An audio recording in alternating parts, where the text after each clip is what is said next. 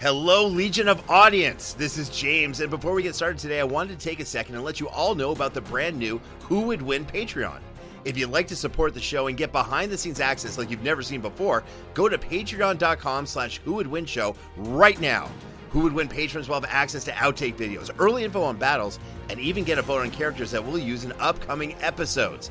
So if you'd like to support me and the show, head to patreon.com slash who would win show, and for as little as five bucks a month, you can define yourself as more than just a fan. You'll be an official member of the Legion. Hope to see you there. What's the easiest choice you can make? Window instead of middle seat? Picking a vendor who sends a great gift basket? Outsourcing business tasks you hate? What about selling with Shopify? Whether you're selling a little or a lot, Shopify helps you do your thing, however you cha-ching. Shopify is the global commerce platform that helps you sell at every stage of your business. From the launch your online shop stage to the first real life store stage, all the way to the did we just hit a million orders stage? Shopify's there to help you grow. Whether you're selling scented soap or offering outdoor outfits, Shopify helps you sell. Wherever and whatever you're selling, Shopify's got you covered. Sign up for a $1 per month trial period at shopify.com slash try. Go to shopify.com slash try now to grow your business, no matter what stage you're in. Shopify.com slash try. Everybody in your crew identifies as either Big Mac Burger, McNuggets, or McCrispy Sandwich. But you're the filet fish Sandwich all day. That crispy fish, that savory tartar sauce, that melty cheese, that pillowy bun. Yeah, you get it. Every time. And if you love the filet of fish, right now you can catch two of the classics you love for just $6. Limited time only. Price and participation may vary. Cannot be combined with any other offer. Single item at regular price. Ba da ba ba ba. Alarms go off and sirens blare. Marcus Cameron heads into the city to put out a fire with his team once again. Everything felt very routine as they pulled up to this office building that was ablaze and sweltering. It is then that Marcus sees Homelander zipping through the building, the bricks, the windows, the people, apparently causing all of the fire and additional damage. Marcus changes into Titan and immediately thinks, I've got to put this fire out one way or another. It's Dynamite versus Advent. It's the Seven versus the Regulators. It's Homelander versus Titan. Today on Who Would Win? And welcome to another episode of Who Would Win, a show that completely ignores anything important happening in the world and instead focuses on a fictional battle between two characters from the worlds of comics, sci fi, and fantasy. I'm your host, James Gavsie, and as always, I'm joined by the one and only Ray Stacanus. Today's matchup is a classic who would win battle that pits two pillars of power against each other in one pay per view worthy battle. In one corner, you have Homelander, a powerful, and morally ambiguous superhero with Superman like abilities, versus Titan, the Ultraman, the flagship hero of the Advent comic book universe. As usual, I did the patented who would win Google test just to see how many times this matchup has been discussed, and for some untold reason, this particular battle has not ever been discussed online, but all that changes as of today. Ray, what are your thoughts on today's matchup? This is a really interesting matchup. You know, you'll talk in just a second where Titan came from. Surprised you haven't already, but that's okay. You will, because I don't know very much about Titan at all. There's no real uh, way. It's a very, it's a minor Advent Comics is a minor comic book company. Not like there's just Titan paraphernalia and action figures and movies and everything else to draw from that I could just go quickly onto YouTube or my TV or whatever and then just learn about. So I'm going to have to be playing a lot of improvisation here. And I understand that's probably one major reason why you picked this character. But I've got Homelander. And let me tell you right now, Homelander should have won his last battle. This is a deep level redemption match for Homelander, one of the greatest characters in television history. I'll say it, one of the greatest characters of all time, played brilliantly by Anthony Starr. I'm ready to take Homelander and run through Titan like he was Swiss cheese. Listen, I'm not going to disagree with you. I think uh, Homelander is is this character that you love to hate and you love to watch and you love to read about. That Homelander is just that that good. But Titan is something a little different. Look, I've been a huge fan of the Advent comic book universe for years. Really, I became friendly with Tony Cottrell, who's the boss, the, the the mindset, the Stan Lee, if you will, the genius mind behind Advent Comics. And this is a character that I'm telling you, give this a year because there's some big things happening with Advent Comics. The world is going to get to know Titan and the Advent Comics universe. But let me backtrack a little bit. So here's the deal. Uh, somehow, somehow, I did the unprecedented. Won five matches in a row. And Ray, you know, I, you know, if you win four, you get to pick a character that you want to rep on the show. Character of your choosing. It overcomes anything the Who Would Win production team gets to say. So I have been waiting, and then I got the fifth win in row, which I still don't know how that happened. I have been waiting to bring Titan into the Who Would Win show for years. Today is that day. Today, the world will first see Titan more than they actually already see him because he's already all over the world, what have you. But this is where the Who Would Win audience, the Legion of audience, gets to see Titan for the first time. I am so excited. Now, by the way, let's backtrack a little bit. Last week, we had a little kind of a, a weird situation, if you will. Ray, I think you would agree with that, where Deathstroke took on the Care Bears in an epic battle, and our judge, Robert Clark Chan, gave us a decision. Somehow Deathstroke got the win, but I have no idea how it happened. We brought in scientists, uh, scholars, Nobel Peace Prize winners, and just to try to figure out what the heck happened, no one can figure this out. And that's why we're going to have a better, a, a much more epic battle today with our contestants. By the way, did you get a really weird call from Executive VP of Who Would Win, Brent Pope? Okay, thank you so much. I thought I was the only one who got it. I guess it must have been a Who Would Win show company wide. All of a sudden, I look and there's this very late at night email from when the show first dropped. I guess Brent Pope stayed up late. He listened to it uh, and then immediately had something to say because I woke up the next morning just shocked to hear what he had to say. Um, are we going to play some of that voicemail on the on the show here? You know what? Let's do it. Let's let the uh, Legion of Audience, our fan base, hear what uh, Executive VP Brent Pope has to say. Yeah, yeah. Executive VP Brent Pope left this voicemail on all of our. I'll just cut an excerpt out of it, but he left his voicemail for all of us to hear. Hey, team, who would win? It's Brent Pope, Executive VP. Uh, I'm calling because we need to discuss this Care Bears Deathstroke decision. It. Mr. Pope, Uh, yes. Hold on. Yeah. we're now inviting you to set. Oh, great. Uh, give me two seconds. Okay. Okay. Thanks, Talia. Sorry about that. Uh, as I was saying, that Care Bears Deathstroke decision was. I mean, one of the board members said to call it nonsensical would be an insult to the word nonsensical, and I kind of agree. The Care Bears, they didn't meet the criteria for win because he didn't stay for tea. I mean, what criteria for a win did Deathstroke meet? This can't happen again. I, I, I need to go. They need me on set, but this will be discussed further, so everybody buckle up. Now, those are some strong words, James Gavsie. I, I don't know. I'm, I'm worried about the future of Robert Clark Chan in this organization. Uh, yeah, I don't know what to make of any of this. This could be a turning point for the whole show. Uh, I've never heard Executive VP Brent Pope sound like that ever before. Look, here's the deal, Ray. I think you and I can uh, be safe within the show and make Brent Pope very happy with what we're about to do.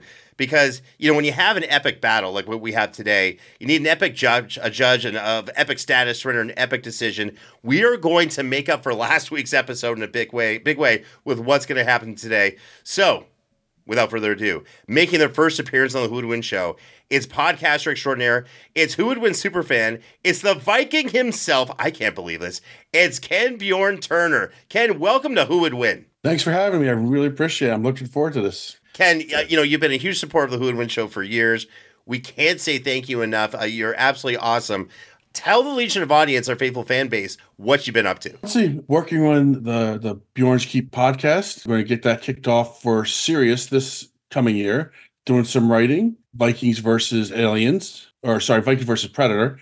Just seems like mostly doing things like it was on the Club Dial Up show once, and then I'm also doing a little piece in an upcoming episode of um, some some reclaimed uh, Detroit. uh, just have a small little bit part in that, but it's uh, not bit. Any part's big, but it's, it's going to be fun to do. You know, I, you're you're not a small guy, right? You're a big guy, therefore you have big parts. Here's the deal: you come across as a very likable but no nonsense type of guy, whether it's on social media, whether it's in person, or whatever it is. You seem to be likable, but man, you are very direct. And when it's time for you to make a statement, you make that statement down the road. How do you feel you're going to do today as a first time judge on the Who Would Win show? Well, I'm just going to approach it like I do, even as I always do as a uh, one of the, member of the Legion. I'm going to sit there, listen to both sides. If I know anything previous about the characters, it's out the window unless you guys actually say the words. Any little thing I've ever complained about is not going to happen with me because I'm going to learn learn from other people's mistakes. That's how we say. Now, you know, a lot Uh, of judges come in here and say that. Look, Brent Pope left us a very sternly worded uh, voicemail, and he's the guy who gave us the deleted scene from Shrek decision. So I'll just say the infinite mind fog is a real thing, and I hope you took your blockers before you came in here. I have my drink of the gods. I have my coffee, so that's at one level. I have epics of Norse sagas going through my head of what the gods did and how they did their decisions. And being Norse mythology, there's Loki. So once you learn the tricks of Loki, it's very hard for other people to trick you because you're always looking out for that. Thing. I wish I was using Loki today, quite honestly, as the direct result of that statement. You know what, yeah, Bjorn, you and I have been, I can call you that. You and I have been on the same page for a lot of different things that have happened on social media and what have you. I've checked out, been able to check out your podcast. What have you. I think you and I are on the same page. I would never try to fool you with anything, especially in today's episode where I'm repping the first time appearance of a character from a brand new comic book universe we've never used before on the Who Would Win show. I get the responsibility you have. I get the responsibility I have. Ray is also here. How dare you? So, with that said, it's about time. Ray, please do us the honors and announce today's matchup. Representing Dynamite Comics, the superhero who will save you from any situation, given that it helps his Q rating, Homelander. And representing Advent Comics, the most powerful man with the last name Cameron since Kirk, Titan. He's more powerful than James Cameron? No, Kirk Cameron. No, I know. Kirk is more powerful than James Cameron. Like, Oh, easily. Yeah, yeah, yeah. For sure. For sure. wow. That's uh, okay. I, I I better not say anything. He's got okay. powers, James. Powers you don't know about. It's true. Powers to rile people up. Wow. Okay. Now, well done, Ray. Before we go any further, let's go over the official rules of a who would win match. Rule number one: each debater will make three points. Rule number two: the who would win match is a random encounter in a neutral location with no prior knowledge of the opponent or time to prepare for the fight. Rule number three: the debater must stay within the confines of the character's personality, and the exact version of that character has to be specifically stated. Ray, this is super important. What version of Homelander are you using today? You know, last time against, I believe, Red Hulk, in a way, I should have won. I used Homelander from the TV show. I'm going to switch it up this time and do something different. I'm going to use Homelander from the comic books this time to Oh, wow. give you a refreshing and different perspective for a couple of reasons. One, I think this version might be even more powerful than the TV version. And two, I guarantee you didn't see that coming. I did not see that coming. I was focused too much on Titan because right now Titan is only available really in comic book form. However, I do predict that Titan will be available in video game form, live action form, and animated form in the very near future. Hope I'm not ruining any surprises, Tony Cottrell. All right, rule number four. Debaters may only use examples of skills, powers, or weapons that are a long established part of the character's continuity. Feats from non canon crossovers are allowed, but will be given less weight. Rule number five. The winner of the debate is whoever the judge decides is the best case for defeating their opponent by death, submission, or battlefield removal, where no attack or threat can be made for at least two minutes, and where no outside interference is allowed. And finally, rule number six. The judge is the final arbiter and can disallow or veto any point they feel violates these rules or established logic. And before we get started, don't forget to visit the official Who Would Win store. Visit www.whowouldwinstore.com to get your hands on some great Who Would Win shirts and merch.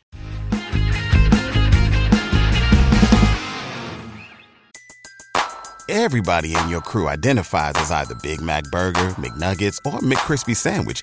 But you're the filet fish Sandwich all day. That crispy fish, that savory tartar sauce, that melty cheese, that pillowy bun. Yeah, you get it. Every time. And if you love the filet of fish, right now you can catch two of the classics you love for just $6. Limited time only. Price and participation may vary. Cannot be combined with any other offer. Single item at regular price. Ba-da-ba-ba-ba.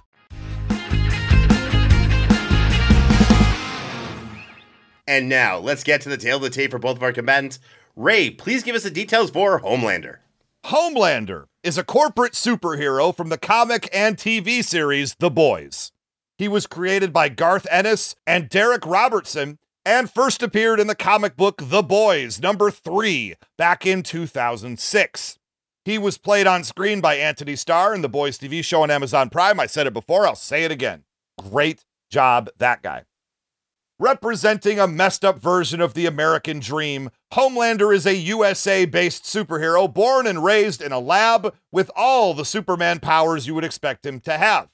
One difference, of course, he's more interested in public opinion and raking in cash than he is about, you know, saving people and that weird thing, justice. Thus, we have Homelander, the corporate superhero, in all the early 2000s commentary on superheroes. And let's face it, around that time of the late 90s through the aughts, there were a lot of comic book send ups with Supreme Power coming out, with The Boys coming out. There was a top 10. There was a lot of send ups. Watchmen even counts. That's the 80s, but who cares?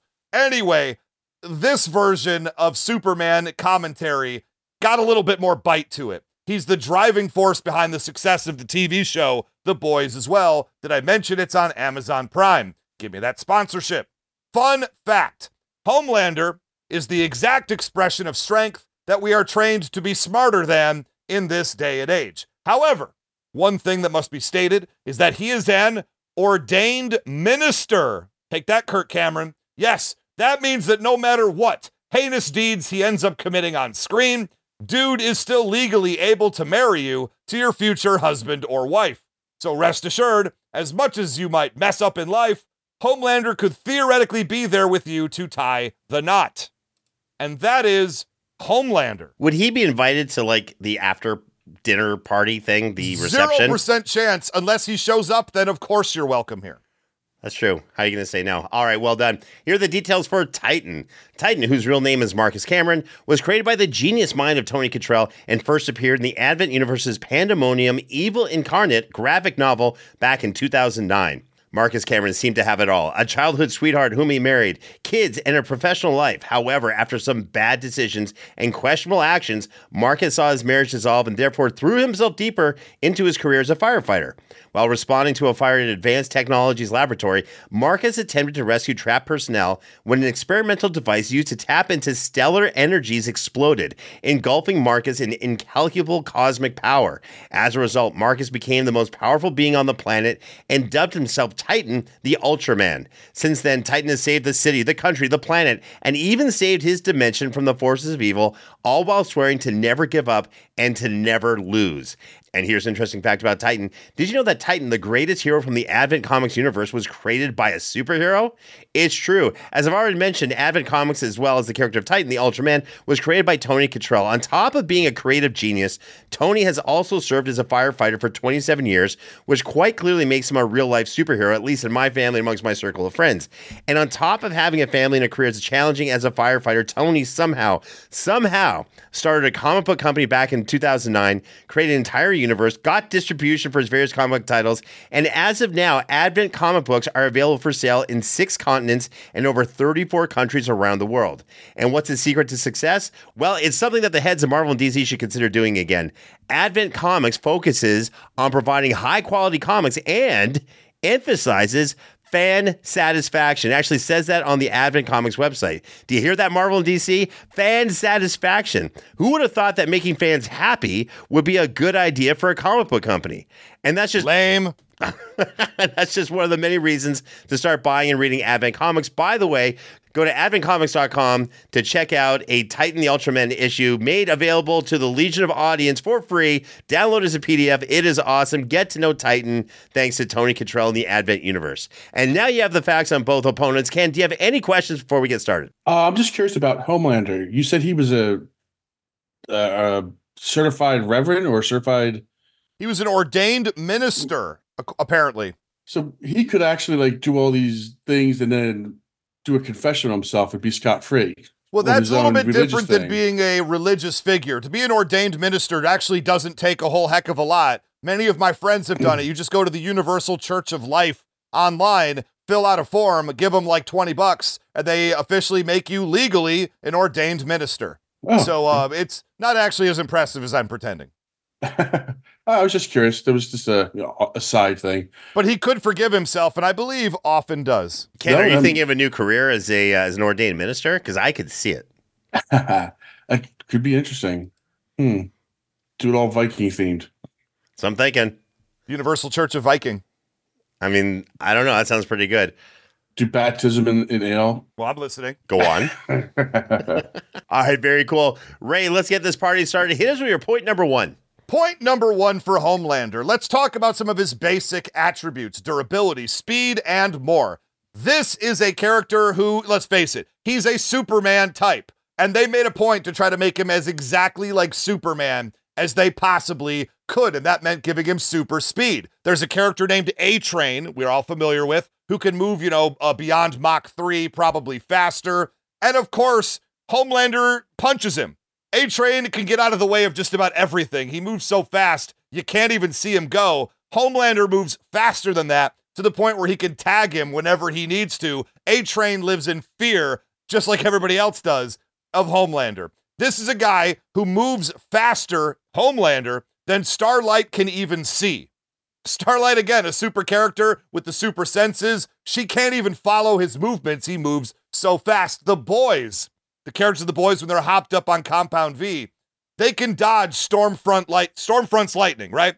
That that one character we all remember from like uh, what season two. If you can dodge lightning, you're very very fast. Well, Homelander still gets them too, and this is the point I'm trying to make. The speed is immaculate when it comes to Homelander. He also doesn't feel any fatigue at any point. One of James's favorite points is super heroic, super heroic endurance. I don't think this battle's going to last a year and a half straight, but if it does, I know that Homelander can keep on fighting and not even feel tired even a little bit. He's very, very durable as well. Queen Maeve once grabbed a guy and threw him at Homelander. The dude hit Homelander in the chest and then crumpled up like an accordion. Homelander was unfazed, undamaged, and unmoved by this mo- movement. Also, he's bulletproof. You can shoot him with rifles, with uh, high impact assault rifles, with pistols, whatever the heck you happen to have. None of it is going to ever pierce his skin or do any damage to him at all. In fact, Queen Maeve, who is, you know, maybe the number two strongest hero in the seven at least, you know, and makes her one of the upper echelon of strength characters in the world of the boys, she took a sword and tried to hit him over the head with the sword the hard way. And all that happened was the sword shattered on his forehead. And this is a super powered, super strength Wonder Woman esque character doing this to him. And it did absolutely nothing. Maeve, otherwise, is generally speaking untouchable by even super heroic characters with super strength. And this is what happens when she comes at him. He's also underrated, very, very smart. He's a very cunning character. He makes other people sort of bow to his will, do what he wants. All the other members of the Seven are terrified of him.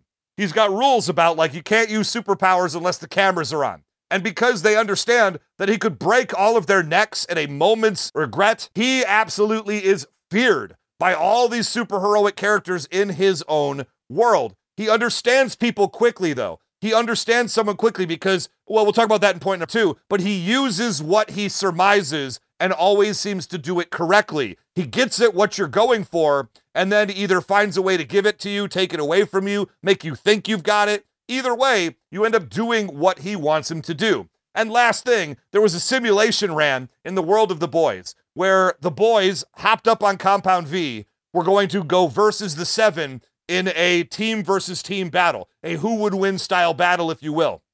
According to this very detailed simulation, 82% of all outcomes of that fight is only Homelander survives.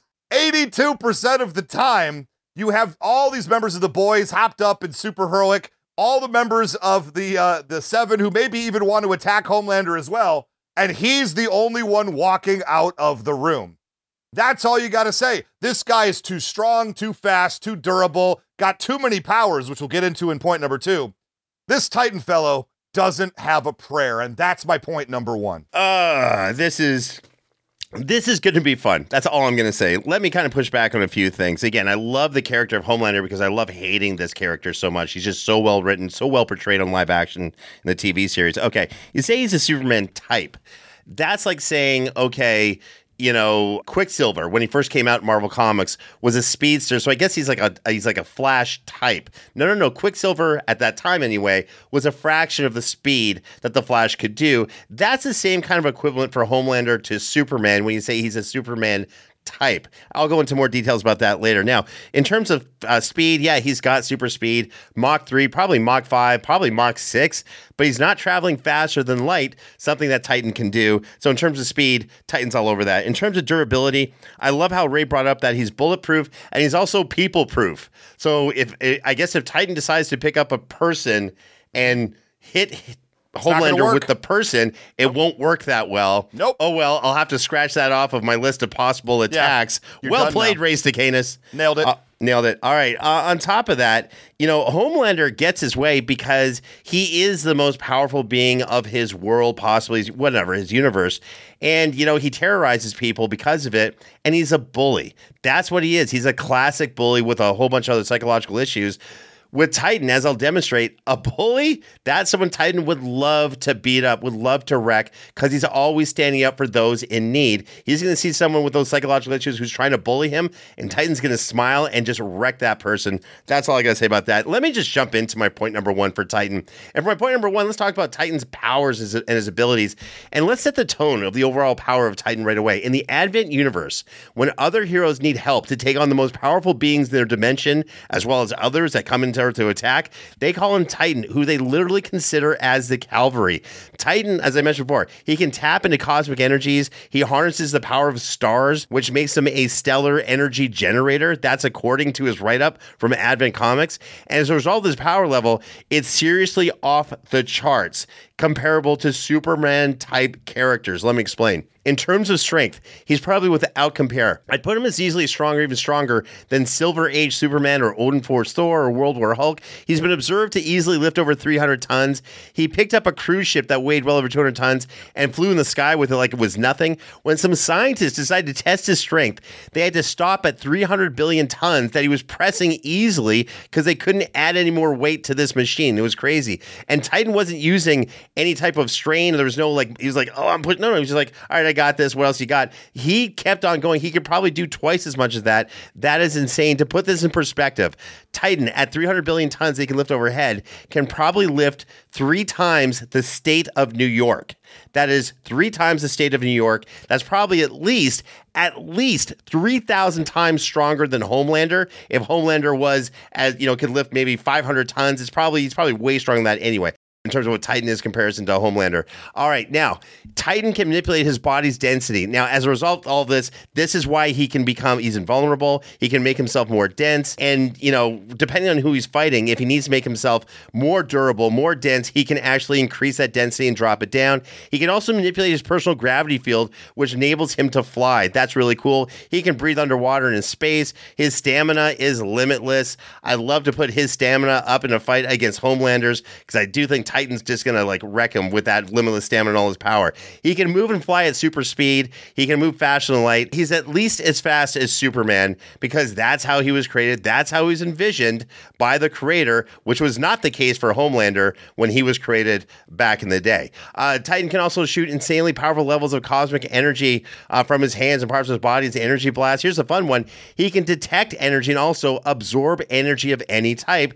That includes energy blasts of all types, even magical energy energy. And when he gets hit with energy, he absorbs it in such a way where it makes him even stronger. Wonder if Homelander's going to try something like that. And Titan's greatest ability, actually, is his super powered willpower. Titan has incredible will to win. This is, again, how he's written. He refuses to lose or come up short in a fight. That's the character. That's what's cool about it. This is what he's known for his desire to beat evildoers, to never lose because he knows so many billions of innocent people across the world are depending on him. Put all that together, and this is bad news from Homelander. That's my point number one. James, of course, he's got willpower. Oh no, that thing that all judges always get swayed by. He just wants it real bad. Well, sometimes that's just not enough. And James, you got to give us some examples here. This is one of the biggest problems you're going to have today is you're saying a whole lot of stuff, but you provided no examples proving it. I could say that Homelander could lift five times New York City, and that's fine. But without examples to prove it, When, when was Titan actually lifting the state of New York on top of the state of New York on top of the state of New York? Show me the example of him holding three New Yorks in the air, and I'll take that claim seriously. Until then, he's just strong. And Homelander's very, very strong. Where's the times that someone shot at him with heat vision that tears superpowered characters in half and he just absorbed it? You got to tell us about it happening. If you just sit here and say, theoretically, these are things I believe. And James, I understand you have the willpower, uh, very, very strong willpower to believe whatever you need to for a battle in that moment because you change your opinion on stuff as soon as the bell rings. Please. And his cosmic attack, well, Homelander's so fast, how's he going to hit him with it? You talk about, oh, Superman type, like Quicksilver to Flash. Is that like saying James Gavsie is a debate type when compared to me? Because I am crushing you today. I think it's more like if you and I went to the gym, you would be a Quicksilver type, I'd be a James Gavsie type, and you could say like, "Hey, it's a similar type. They're both lifting weight. One is just infinitely more powerful and better looking and smarter with better uh, prospects for the future." All right, listen, let's go to our judge, Ken Bjorn Turner. You've heard one point from both Ray and myself. Where's your head at so far with this battle? Oh, okay, great, great points already. I, I'm loving this. Um, I'm familiar with Homelander. Didn't ever hear Titan before, so it's learning new stuff there. But I just have a couple questions. Ray, the simulation you said was this something done in the comic or just something off off story, no. or is it just just a, a nice aside story? This is in the actual comic itself. I'm not dealing with things that the writer said after the fact. Nothing like that. This is something that happened in the comics. Um, uh, it, I'll try to refine the panel so I can give you more info on it after uh, you ask James his question. Okay, yeah, I was just curious like, if it was something done inside and out or out. Um, it was. It was in the actual comic books, though. Okay, okay, I believe you. You, you know, do you though? The, exactly. Do you believe him? Until it can be proven otherwise, at least directly with me. Um, Sam, like I trust you, but you lose that trust, then everything's gone, guys. Examples of the energy that he shoots. How strong? Because you could just say people shoot energy. Dazzler shoots energy and stuff like that. Is there any examples of like, like has he can it go through fifty feet of concrete and steel? Can it you know saw a bus in half or you know go through a train? You know stuff like that. I'd just like to know a little bit more like of the power level of the the energy shooting. You know. So here's the deal with Titan because of this cosmic power he can tap into his power, and again, this is coming straight from Tony Cottrell, the creator of the universe, never mind just his character. His power level is pretty much limitless. He can tap into whatever he needs to tap into because some of the things that he has to take on, and I'm, I am using the word things, are so insane that he needs that limitless power level. His power is the energy that he can shoot out of his hands. At the very least, consider them anywhere from they can destroy armored opponents, rip apart super level uh, powered beings, to destroying planets. That it all depends on what he's facing at the time. This is an insanely powered character who's also crazy smart and has the fighting skill to go with it. Now, does he always have uh, like a, a, peak level of energy stored and just builds up from there as the challenge gets up? You know, or think of him as he's start if you're familiar with Dragon Ball Z, for example. Yep. Think of him at least at like Super Saiyan three is his starting level. That's gotcha. his starting level. And again, what I'll say, my point number two will illustrate how crazy the level of power his opponents have, which is why he has to tap into that cosmic power and go up to such a level. Okay, cool. Thank you for the details there. That's kind of what I'm looking for. The right now, as far as who's leading, I have to say Homelander is leading just because of the examples I've gotten. Like, Because I could see some kind of concrete evidence of like what he has. Knowing what Titan could do is great, but without having some examples of what he did, but you said that's going to come up in point two, so we'll see what happens there. I doubt it. yeah. Why, why, would I have examples of, of what he's Never doing? Never knew before. Don't you worry. Don't you worry, both of you. They're the, the examples are coming. All right, Ray. Hit us with your point number James's two. James's favorite reference point, because I said so. Point number two for Homelander. Let's talk about his power set. On top of the fact that he's, of course, you know, super skilled, super, super fast, super smart, etc., endurance, bulletproof, he has superpowers. He, of course, flies. I don't actually know if Titan flies. I'm going to assume that he does, because if he doesn't, he's in for a very extra rough exchange here. But Homelander can not only fly, but fly at very hypersonic levels. He can fly from New York City to Washington, D.C. In, in just a few seconds, you know, in a very, very short order. This is a guy who, remember that plane thing that happened in season one of the TV show where he said, Oh, the plane's too heavy. I can't quite carry it. It's just not so good. Really, what happened here in the uh, in the comic book version, instead of it going down sort of like that, he said, "I'm going to try to take off and I'm going to try to push the tail down so I can change the direction of the plane." And the problem is he doesn't know how to like hold back his powers, so he dove down into the plane and ended up tearing the plane in half with his body, just trying to push it a little bit.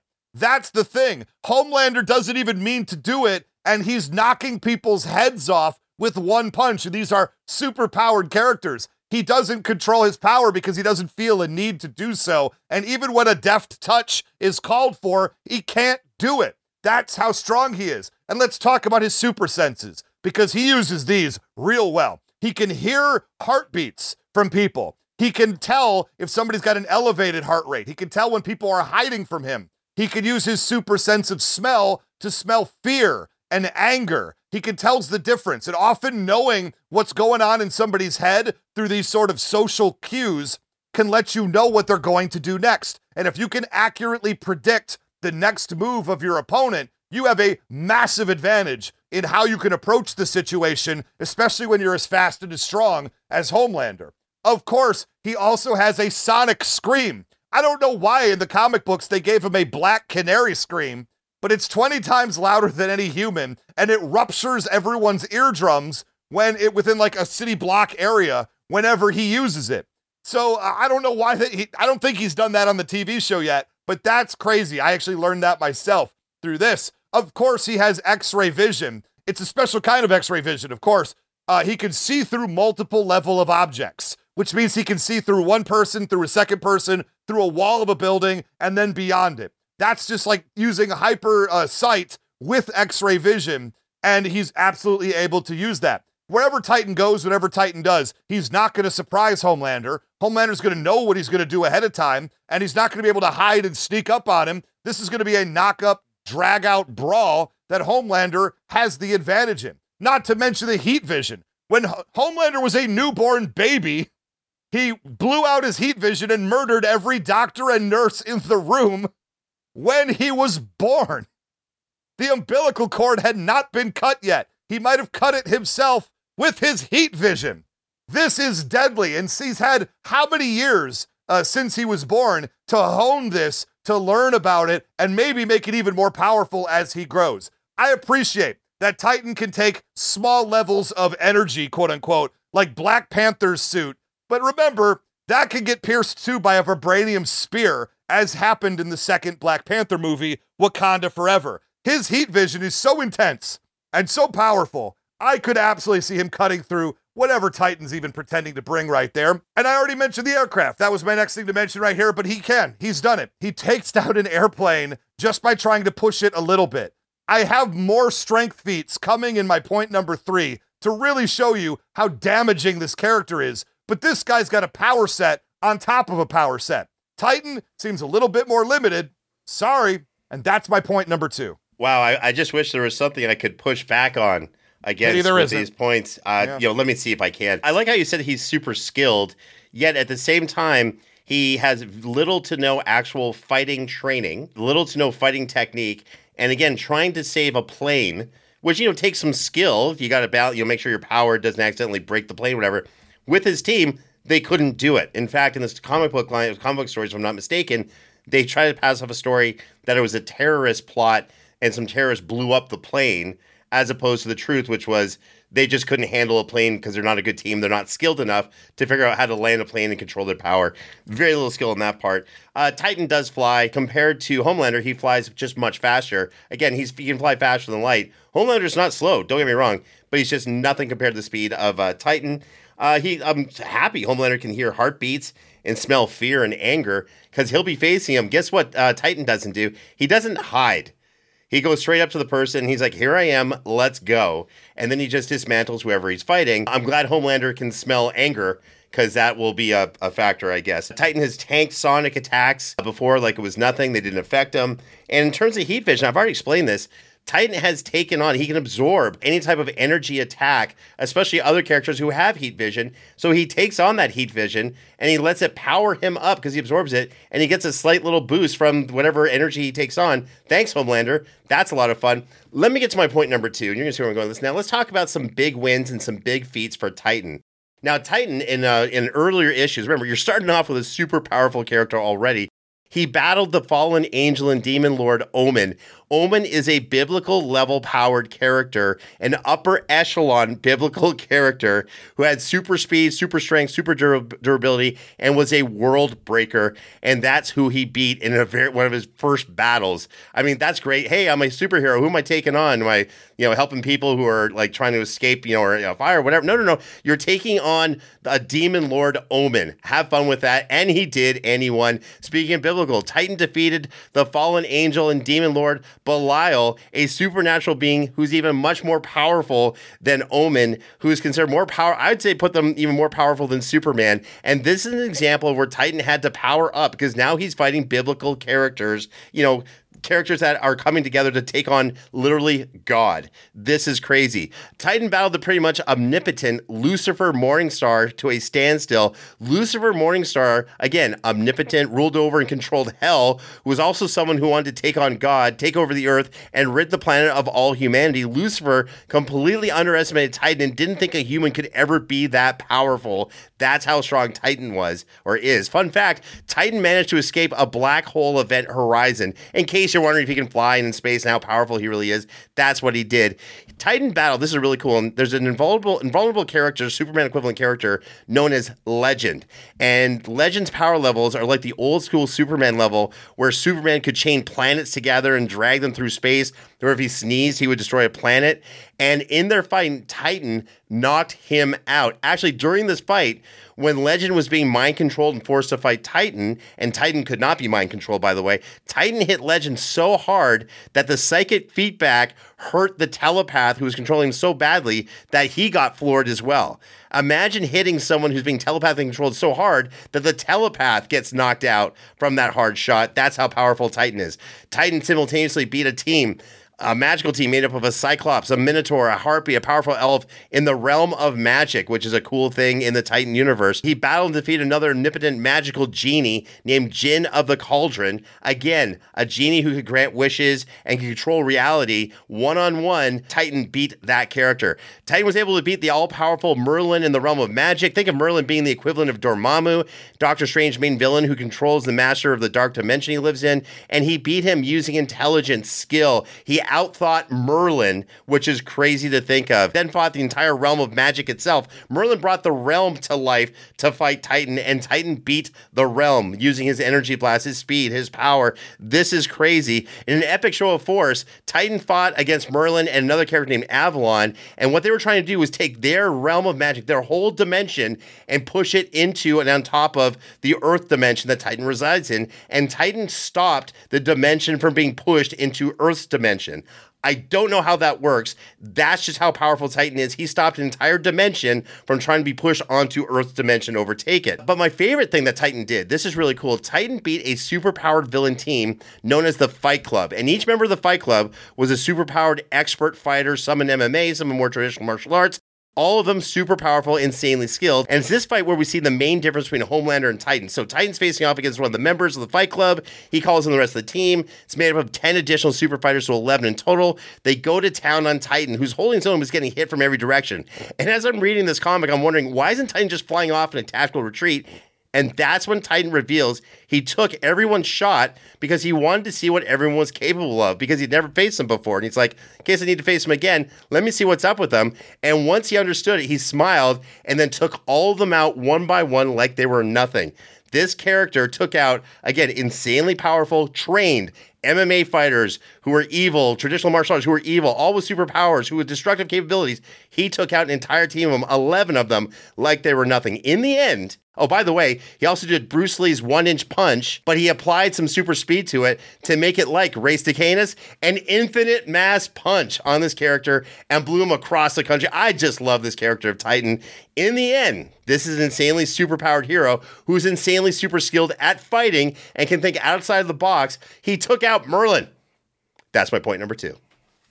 All right, well, plenty to push back here. Uh, absolutely. You know, you talk about, oh, Homelander has a lack of fighting uh, skill, fighting talent. Well, uh, Superman also famously was very untrained and relied on his super strength, and he did okay in fights, as I can remember through reading DC Comics. Remember, when Superman was depowered and put in the ring with Muhammad Ali, he got his butt handed to him. So let's face it, the powers easily make up for a lack of armbar knowledge. Thank you.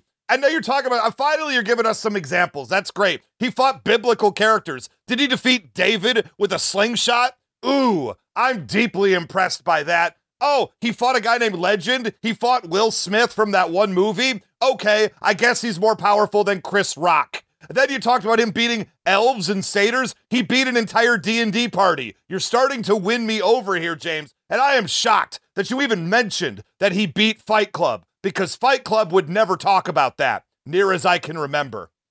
I need more examples, James. According to you, every single person in this world is a Superman character. Yeah, because that seems to be where you start your power set with everybody. Is the mailman Superman as well? Does the guy who works at 7 Eleven behind the counter have a cape on? I need to know more. What you've told us so far, James, based on finally providing at least some type of examples, he's basically Omni Man in power from Invincible. And I'm sorry, Homelander defeats Omni Man, no problem at all. Most what Omni Man, third most powerful character in his universe versus the most powerful character in the boys' universe. Give me number one over number three any day. Ah, Ray Cicanus, bringing the logic to the Who Would Win show. That's all I do. That's all you do. I, I can't wait till you start. All right, we are at the turning point. Ken, you've had a moment to ponder two points from both Ray and myself. Who do you think is ahead, and what does the other side have to do to pull out the victory? Oh, this this is tough because you did give us points, and you know, Grant, frankly, when you said biblical level, it's like, well, what's biblical level? I mean, because some people believe in the Bible, some people don't, so you don't know what the, the thing is. But when you said Lucifer Morning Star, that gives you a little bit more of a, a baseline to go by. Like, like okay, that's you know top tier, you know, of biblical powers. That's top tier for the evil side. So this guy's tougher than Lucifer's. Was surprised. You said he was surprised that he got defeated by a human. So the Fight Club team, I mean, some good examples. The and then Ray gives me the same same good examples too with the strength and the super senses, which I'm, a, I'm glad he one. can smell really well. That should be helpful in this fight. Pushes it over the top. Don't don't make me mention tax law, James. I don't really have any questions. It's just I think it's neck and neck right now because you you know Ray kind of he gave me some more examples. Oh, I'm sorry, Ray, but it seems like the your point number two was almost a continuation of point number one, maybe in, in a lot. So it didn't seem to really give me anything new, just a continuation. The hypersenses, which which does help because it gives me some things there. I like the idea that Titan punched someone so hard that the person controlling him got the psychic feedback. That's that's pretty cool. That, by the way, that's Tony Cottrell's genius. I'm not even kidding. There, that's Tony Cottrell, creator of Advent Comics, coming up with some great stuff. Please continue. Okay. I, I, like I like that. It's you know you don't usually see anything like that. You'll see like someone gets a force broken, but not the actual damage from it. I have to say it's neck and neck right now. You know, I, I would, was hoping to not have to go into ending of point two saying it's neck and neck because you see it so many times. But just the, the skill of you guys debating just always brings that out. It seems so. What do you need it, to hear in order to push it over the top for you? I something big, something that's just going to like wow me. That's going to make me go. There's no way the other guy can beat this. You know, like an example of like breaking a world, or they come back from the dead, no matter what happens, and they're still the same strength, or an example where there's you know like super saiyan 20 type of level power in an instant. Doesn't take three shows to bring it up you know to get to that power you know? Something something just just to wow me you know that's going to prove that yeah no matter what the other person does i can hear his heartbeat. That doesn't matter when i'm getting an energy bolt up my backside. Something like that. Interesting interesting. Okay i like where this fight is going. I also like my chances. Ray let's see what you got. Hit us with your point number three. Point number three for Homelander, let's talk about his impressive strength and some of his feats. Because he is the most powerful character in his entire universe. Absolutely. I mean, I, I don't even think that goes without question. Now, Homelander, of course, has a minor healing factor, so if Titan does get some shots in on him, which seems very unlikely, he can heal back from them in a relatively fast period of time. This isn't Wolverine or Deadpool or Lobo, but he does have a healing factor of his own. Also, when he was younger, the Vought Enterprises didn't know how to handle him. The way that they thought to handle him was they strapped a bunch of hydrogen bombs to him until he turned 18 years old. They were like, literally nothing we can conceive of can stop this guy from doing whatever he wants, whenever he wants. So let's make sure we put several, like, mini nukes, several hydrogen bombs all around him, and we think maybe that will work. They never had to test it. We don't actually know that that would have been enough to stop him. Now, all members of the Seven can pierce titanium with their fingers. That's a very, very tough metal. And the fact that he could just go in, take his finger like he was the T 1000 and put holes in very, very tough metal, he could do that to bodies very well as well. He fought against a giant supervillain, a large size supervillain, and just decided to fly directly into his chest. He not only exploded out the back of his chest, killing him, he also somehow beheaded him at the same time. They don't show you enough panels to show exactly how that happened, but when he punches things, they explode. There's a Superman comic where he doesn't just break chains, he makes the chains explode from his force. That's Homelander to super heroic bodies. All right? He was attacked by a special forces platoon in an airplane hangar, I believe. And at the end of this battle, there was gore and viscera of that entire platoon all over, coating all the walls, floor, and ceiling of this airplane hangar, and Homelander didn't have a scratch on him. It was said in the comics if the superheroes of the 1940s, who were very, very powerful, if they were TNT dynamite, Homelander is a nuclear bomb. That's just the level, one to one, apples to apples, of how powerful and strong he is in his universe compared to everybody else. He went to an airplane and he ripped off the cockpit door just, you know, without even thinking about it. Hands go through titanium. He rips out the cockpit door. I mean, that's pretty cool. But what's even cooler is he got mad at A Train once. He reached backwards, grabbed the nose of a Harrier jet, and just threw it across the room to show A Train that he wasn't interested in his malarkey in this moment. When you can casually throw a Harrier, you got some force behind what you're doing. Heck, you know, there's a big thing in the in the TV show where he can't land the plane because, you know, he can't quite fly as good and he can't be as strong in flight. Well, he grabbed a car with a family in it and then just flew it up into the clouds in the comic books just because he wanted to, seemingly showing there was no loss of strength when he flies there. Maybe they felt they had to add this later on uh, in order to make him a little bit more, you know, palatable as far as a, vi- a villain goes. I don't know. The thing to keep in mind him and Queen Maeve, I said it before, those are the power duo of the seven. He one shot Maeve, okay? Backhanded her, slapped her aside, took her down. In fact, later on in the series, spoiler alert, he one shot punched her head clean off her body and out the window of a building, a skyscraper, the Vought 7 Tower. Unbelievable. You hit Maeve so hard her head comes off. What are you going to do to Titan? You're going to take his head off as well. And as far as feats go, well, he went to DC, walked right into the White House through all the guards, through all the superhero uh, backup he could have possibly had, murdered the president of the United States, and sat in the Oval Office. He, he cooed America. He cooed the country that he was Homelander to in an effort to take it over. That's a guy who dreams big, much bigger than just being a fireman and that's the type of killer instinct you need to win this battle. And that's my point number three. Ooh, how dare you? How dare you make fun or or lessen what firefighters do just on a personal note. That is a horrible thing to do, Race to Canis. But let me kind of go back to the Who Would Win show and push back on some of your stuff. Okay, that's great that Homelander can pierce metal with his fingers and probably a lot more.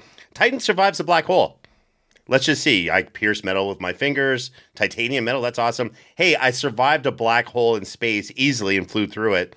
I think that kind of you know overshadows the the piercingness of metal. Titan also destroyed giant supervillains. He did that while he was fighting Fight Club, while there was eleven of them, and was fighting all of them at the same time. This is not something a giant supervillain that, you know, you can fly through or destroy whatever. Titan's done that, been there. That's an easy thing for Titan to do. Not just giant supervillains, giant genies as I mentioned before, giant magical creatures. You're a giant, that's not going to matter to Titan. Very easy for to do. Let's see. Homelander flew in the air holding a car with a family in it. It's kind of demented, but in terms of a physical feat of strength, okay, bravo. Uh, Titan did the same thing, except he was holding a cruise ship in his hands, flying into the air with it. I think that's slightly more impressive than, you know, maybe it's a big car. Maybe it's, uh, I don't know, a, a, a truck, a station wagon. I don't know. On top of that, I like how you said that Homelander kind of stormed the Oval Office and kind of took command. Funny though, spoiler alert, it didn't last long though, did it?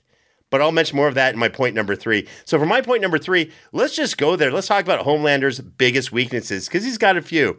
Now, first of all, I've already mentioned this before, Homelander has virtually no fighting skills, as in pretty much none. He's had no training, and outside of some smaller fights with less powerful opponents, he doesn't show any real fighting ability at all. This has been something discussed about the Homelander character from comic books for years. Against someone just as powerful as he is, who does know how to fight, or at least is down to fight, he loses badly. By the way, spoiler alert, he lost badly to uh, who was that character? Black Noir. And in the comic books, I'm, I hate to I gotta spoil it. Black Noir turns out to be a clone of Homelander.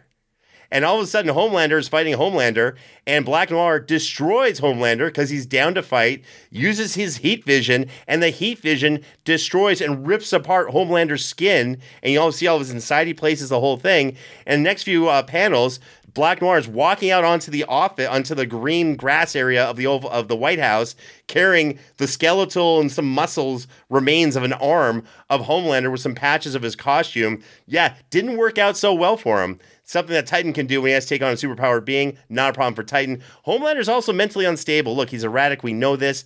His mind can break. He's actually also easily manipulated. But in this fight, his mental instability is going to work against him, as it's just going to show his true intentions to Titan, which will make Titan not hold back. See, unlike Superman, Titan will kill if necessary.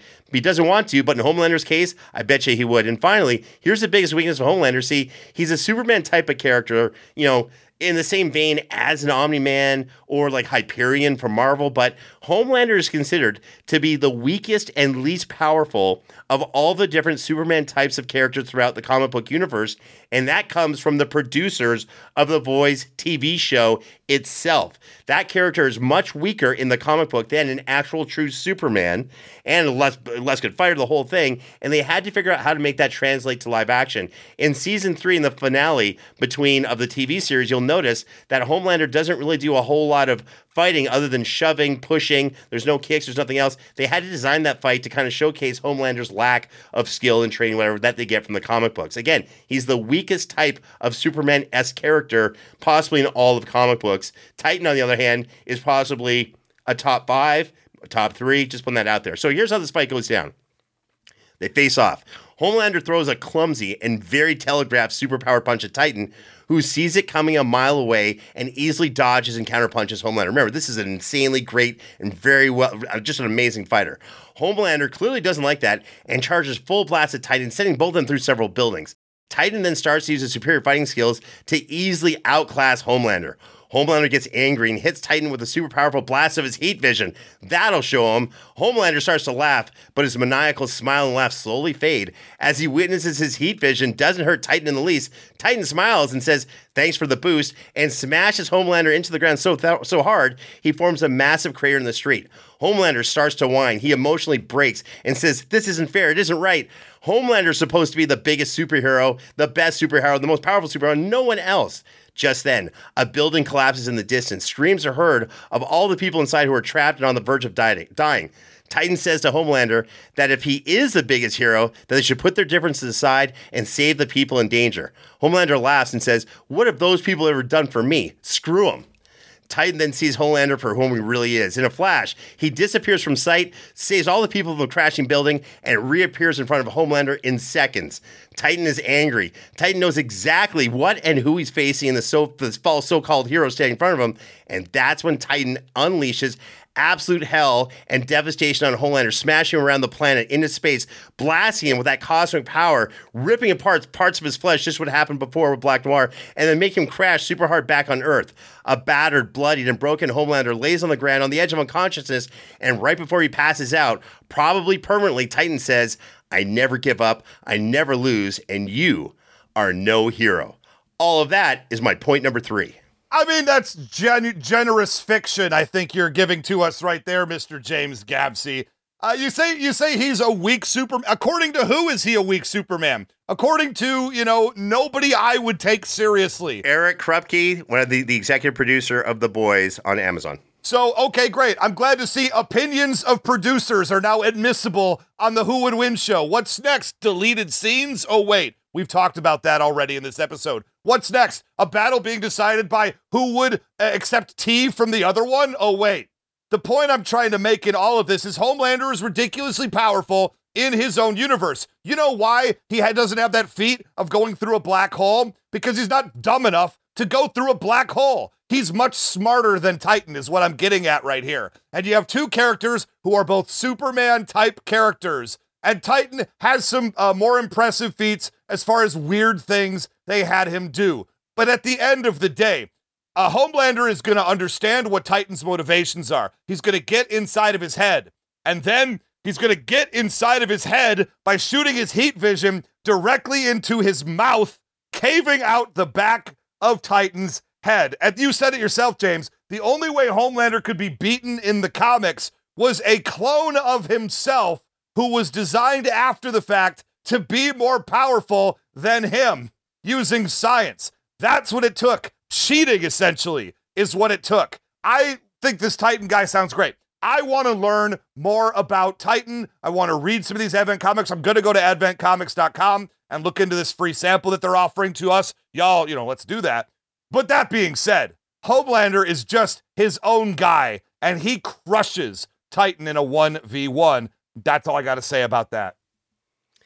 All interesting stuff. Ken, you've heard three points from both Ray and myself, and it's time for you to make a decision. But before we get to what Ken has to say, let's celebrate the Who Would Win Patron of the Week. Every week we choose one of our amazing members of the Who Would Win Show's Patreon community and put them in a battle. Ray, which patron do we have today? Today we're going old school. We're going with Gabe Ingrata. He's back, ladies and gentlemen.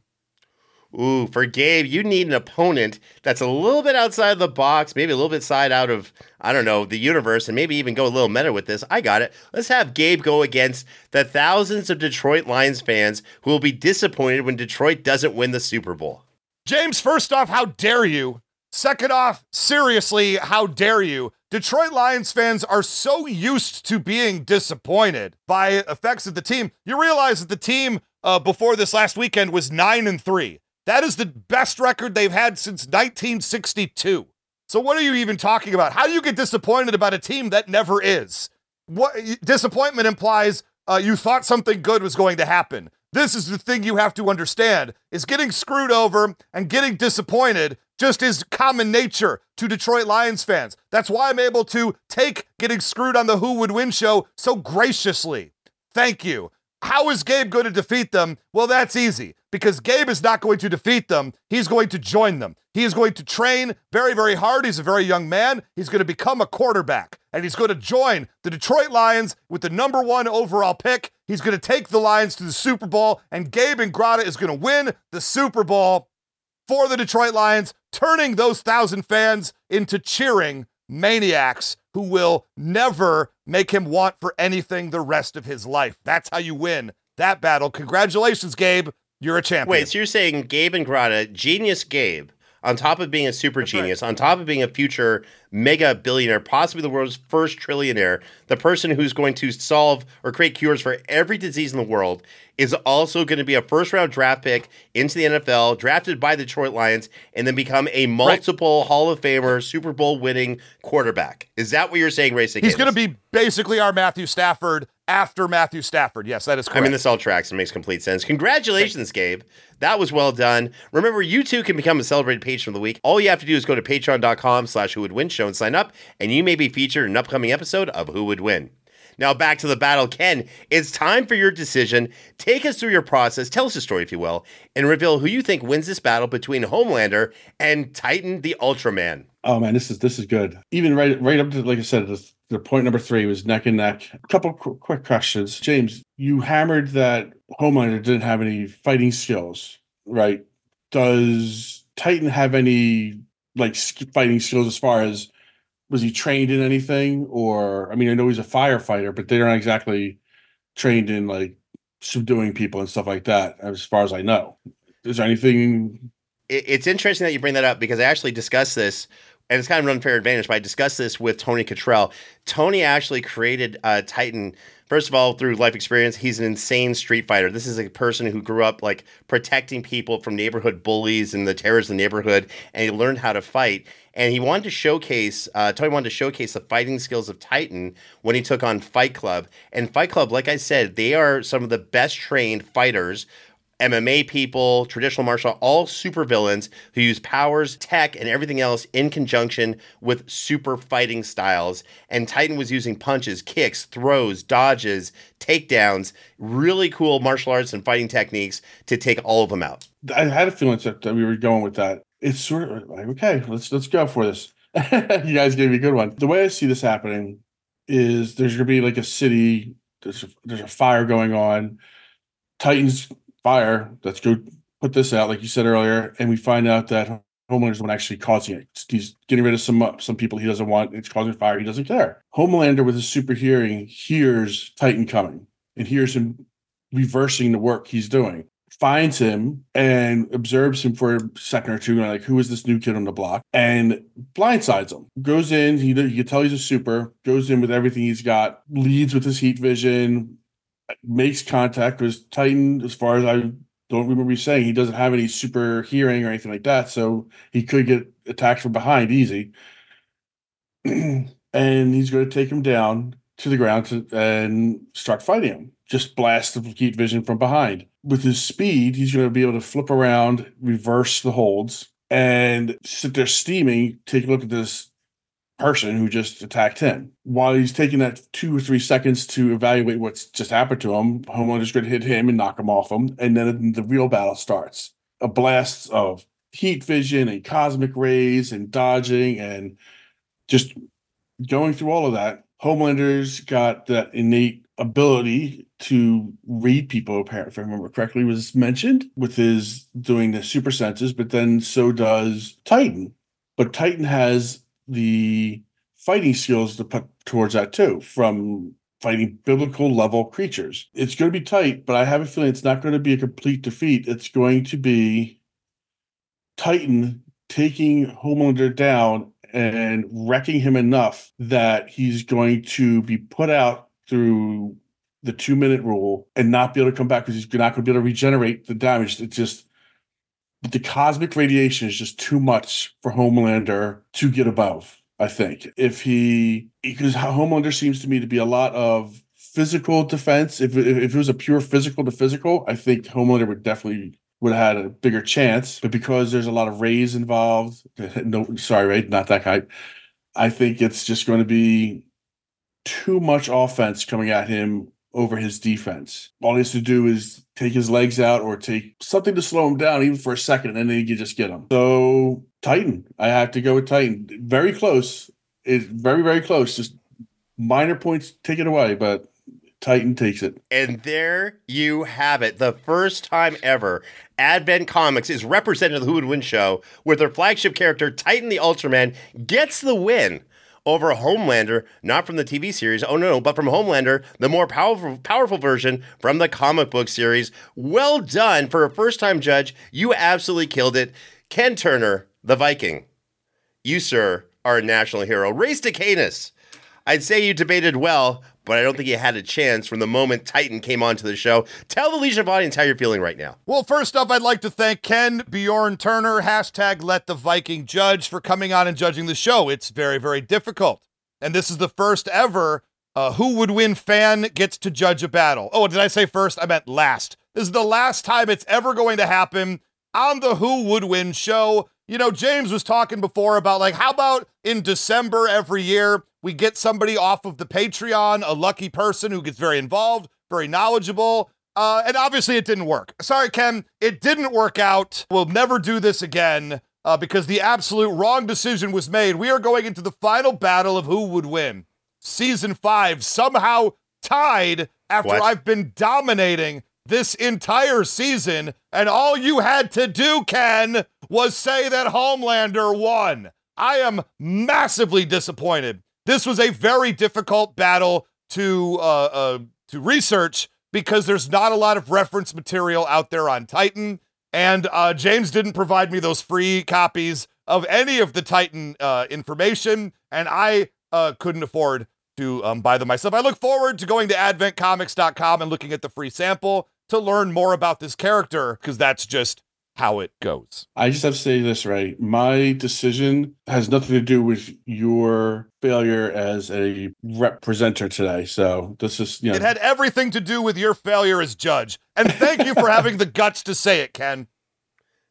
So you're saying Ray failed, is what you're saying? yeah, yeah. You're I just mean, saying, right. yeah, it was okay. close. If he would have twisted some things, he got some other information out there. Yeah. Maybe you know, guys would have brought up uh, you know a kryptonite, whatever. Hey, Yeah. you know, Right, right. You know, and and it's it's just I just wish there was more. You know, Advent Comics has only been around for 14 years, uh, almost 15 years. Uh, it's distributed by Diamond Comics in you know 34 countries, six continents. I just wish there was a way for Ray to access the comic books of Advent. Com- oh yeah, that's right. There were a ton of ways to do it. By the way, Legion of Audience, our faithful fan base, I highly recommend to check out Advent Comics. Go to adventcomics.com. Like we said before, Tony Cottrell graciously put one issue of uh, Titan the Ultraman on the uh, homepage of this website. Go ahead and check it out and love it. And then just keep talking about Titan the Ultraman. And don't be surprised if you see big things for Advent Comics in the future. Now, Ken, I got to tell you, I just got a text from the Who Would Win production team. They think you did great. They want you back on the show. They love you as a super fan. Now they love you as a super judge. In the meantime, tell the Legion of Audience, our faithful fan base, where they can find you online. I am on Twitter and Blue Sky and Threads as Bjorn the Viking. Um, pretty much anywhere you see Bjorn the Viking or some variants of that, it's me. Because I'll sign into the social media things just to lock the name down. So, and then there's my podcast, Bjorn's underscore keep, um, which is hopefully going to take off and have some good things coming. So I highly suggest you guys to listen to some of the past stuff and see where it's going to grow this coming year. I thank you to take a look too. Absolutely. All right. Uh, well done. Now, Ray Cicanus, another hard fought loss on your part. We are tied for this season of the Who Would Win show. Unbelievable how this all happened with one more episode remaining in the season. In the meantime, tell the Legion of Audience where they can find you online. It's not surprising James Gavsie would resort to dirty tricks, pulling out a character that only he seems to know about. I'm surprised, honestly, he didn't take uh, James Gavsie's own fan fiction about himself as the character on the Who Would Win show battle and bring that in here. I really thought Homelander walking in the door was a slam dunk victory, especially the comic book more powerful version of him. Uh, regretfully, though, uh, that is not how it came to pass today. I also got from the production team of Reclaim Detroit at vampiredetroit.com. Unfortunately, Ken, we will no longer be needing your character on the show. He's been completely cut out. I don't know how that character in the club gets through that door otherwise, but um, we're just gonna have to figure it out. It's it's a shame everything got lost in a fit of rage. Uh, of course, I'm disappointed in this battle. I'm disappointed in Ken. I'm disappointed in Titan. I'm disappointed in everyone, basically, but myself because I was great. We have one more battle to go, and I know it's going to be a holiday themed battle because it typically is. We're not going to go composites versus Afro Samurai. No fan service in this last one.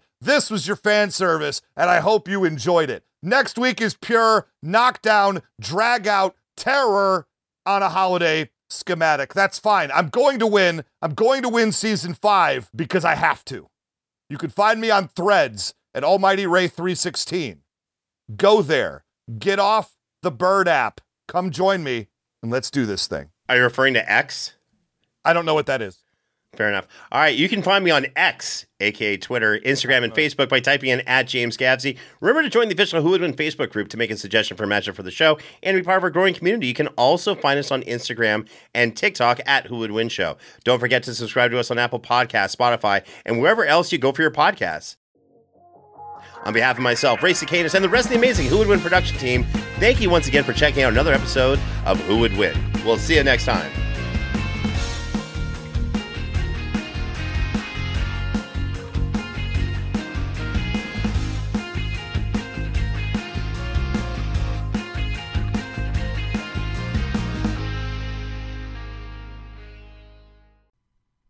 Hey, gang, I hope you enjoyed this episode and loved listening to the show as much as we enjoyed making it. Quick reminder that you can support us by going to patreon.com slash win show right now. Okay, gotta prepare for next week's episode. Hope the rest of your day is full of wins. Remember crying when Optimus Prime died? Or the days when every series had a ham-fisted anti-drug episode. Or when you wrote fan fiction about how the Animaniacs were so hot in that water tower, so they took off all their clothes and they started. No! No, different podcast. This one is Knowing is Half the Podcast, a show devoted to the best and worst animated memories of your childhood. Every week we recap a cartoon from the past to see if they're as good as you remember. They're not. what are you talking about? They're great! You're both wrong. None of them get good until they're in a water tower. No! And knowing is half the Everybody in your crew identifies as either Big Mac Burger, McNuggets, or McCrispy Sandwich. But you're the filet fish Sandwich all day. That crispy fish, that savory tartar sauce, that melty cheese, that pillowy bun. Yeah, you get it. Every time. And if you love the filet of fish, right now you can catch two of the classics you love for just $6. Limited time only. Price and participation may vary. Cannot be combined with any other offer. Single item at regular price. Ba-da-ba-ba-ba.